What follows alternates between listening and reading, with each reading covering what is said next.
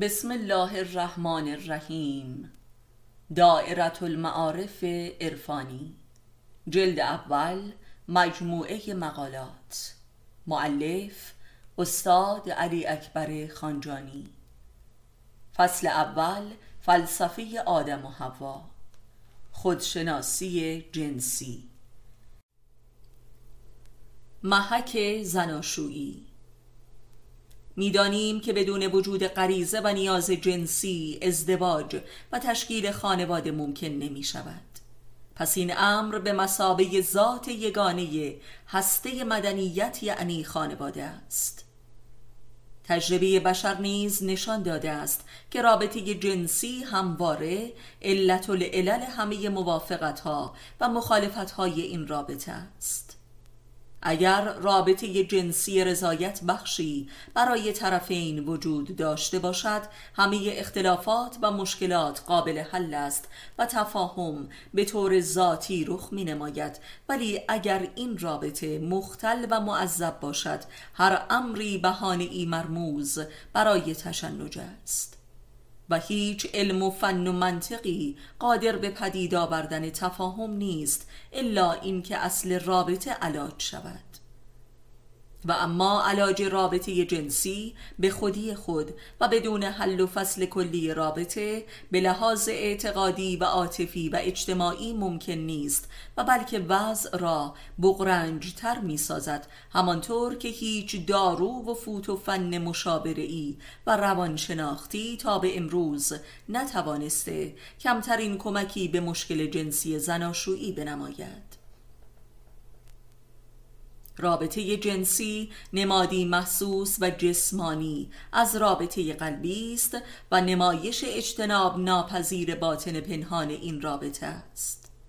یعنی رابطه پایین تنه زناشویی. به طور جبری آینه تمام نمای رابطه بالا تنه آنهاست که به دو جنبه عقلی و قلبی تقسیم می شود زن و شوهری که به لحاظ نگرش به زندگی و ارزیابی امیال و اعمال بشری و اصول اعتقادی با هم در اختلاف و جدال باشند نمی توانند احساس همسویی داشته باشند و لذا این ناهمسویی عاطفی خواه ناخواه در رابطه جنسی آشکار می شود هرچند که زن و شوهر به عقل و تجربه و نیاز در میابند که به مسلحت استمرار زناشویی است که رابطه جنسی را مستحکم سازند ولی به طرزی عجیب این رابطه مختل و معذب است و این بدان معناست که رابطه جنسی به کلی از اراده شخصی و مسلحتی طرفین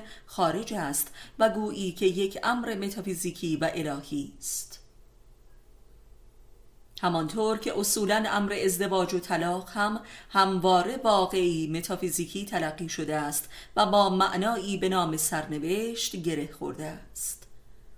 و این است که اکثریت طلاق ها معلول نابودی رابطه جنسی هستند و تا این رابطه وجود دارد طلاق امری بسیار شاق است. در قرآن کریم می‌خوانیم که بایستی مؤمن با مؤمن و کافر با کافر و مشرک با مشرک ازدواج کند. این امر داله بر حقیقتی است که اساس رابطه روانی و قلبی زناشویی می باشد می‌دانیم که ایمان و کفر دو وضعیت کاملا قلبی و متافیزیکی است همانطور که رابطه جنسی همچنین است. رابطه جنسی هرگز نمی‌تواند بر اساس مسلحت و وظایف و به صرف نیاز شهوانی و از روی اکراه ممکن شود تا رابطه ای عزیز و لذیذ باشد و آتش و بیقراری قلبی را تسکین دهد و زن و شوهر را در زیر یک سقف قرار بخشد. این گمان که با بالا رفتن سن رابطه جنسی هم کاهش می‌یابد و از بین می‌رود گمانی به قایت نادرست است.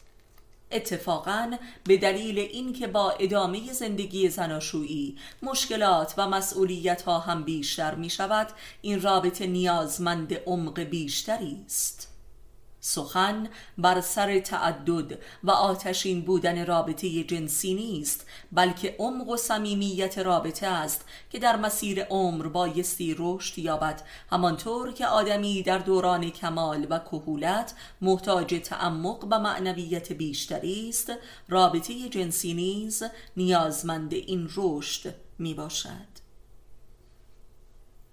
رابطه جنسی تجلی فیزیکی قلبی ترین رابطه بین زن و شوهر است. هرچند که دریافت جنسی برای هر یک از طرفین متفاوت است و این دو رابطه به لحاظ ظاهری همسان نیست. به همین دلیل در روابط نامشروع بدون استفاده از مخدرات و محرکات جنسی رابطه ممکن نمی شود و لذا در رابطه زناشویی هم اگر رابطه قلبی نباشد بیا کار به استفاده از انواع داروها می کشد که علاجی ناکارآمد و کوتاه مدت است و در غیر این صورت موجب انواع بیماری های عصبی و روانی و یا انحرافات جنسی و اخلاقی در طرفین می شود زنهای افسرده و مردان بزهکار و یا معتاد یکی از صورتهای چنین وضعیتی هستند و یا زن و شوهرهایی که فقط تئاتر زناشویی ایفا می کنند برخورداری با عزت و لذت در رابطه جنسی یکی از اجرهای الهی است. همانطور که در بهشت دین هم یکی از وعده های خدا به مؤمنانش چنین رابطه پاک و بیغش است. پس این رابطه دارای حقی ابدی است و محدود به گذر جوانی نیست. یک برخورداری سالم جنسی که موجب احیای دل و شعف روحانی می شود اجر یک زندگی مؤمنانه و اخلاقی است. به همین دلیل انسانهای لام مذهب در رابطه جنسی دارای اشد عذابها هستند. پیامبر اسلام در آخرین خطبه زندگیش میفرماید به خدا سوگند که شبی نبوده با یکی از همسرانم جماع نکرده باشم. این کلام رسول خدا آن هم به عنوان آخرین پیام به امتش داله بر یک حقیقت بزرگ در امر سلامت و هدایت بشر است که خط بطلان بر روحانیت می کشد در واقع پیامبر اسلام رابطه جنسی را با دین پیوند می‌زند و هموست که ازدواج را نیمی از دین و سنت خود خوانده است و پیامبران خدا و مخلصان را همچون خروس سفید صاحب اشد قدرت جنسی نامیده است. پس قدرت جنسی همسو با قدرت ایمان است و نه برخلاف آن. همانطور که دین و ایمان موجب حیات روحانی می شود قدرت جنسی نیز از نشانه های حیات است. همانطور که شاهدیم که زنان افسرده و مردان دارای ناتوانی جنسی در واقعیت زندگی نیز از قلمرو دین و اخلاق خارجند. در کلام آخر باید گفت هر که در رابطه جنسی منفعل و ناکام و معذب است و برخورداری ندارد از سقل گناه است که دل را به سمت مرگ کشانیده است. بنابراین علاج این عذاب عظیم که منجر به نابودی خانواده می شود و تمدن را نیز به هلاکت می کشاند چیزی جز توبه از گناهان و اصلاح راه و روش های زندگی بر اساس اخلاق و معنویت نیست. این حقیقتی جهانی است که سرنخ هر مشکلی در زیر لحاف است.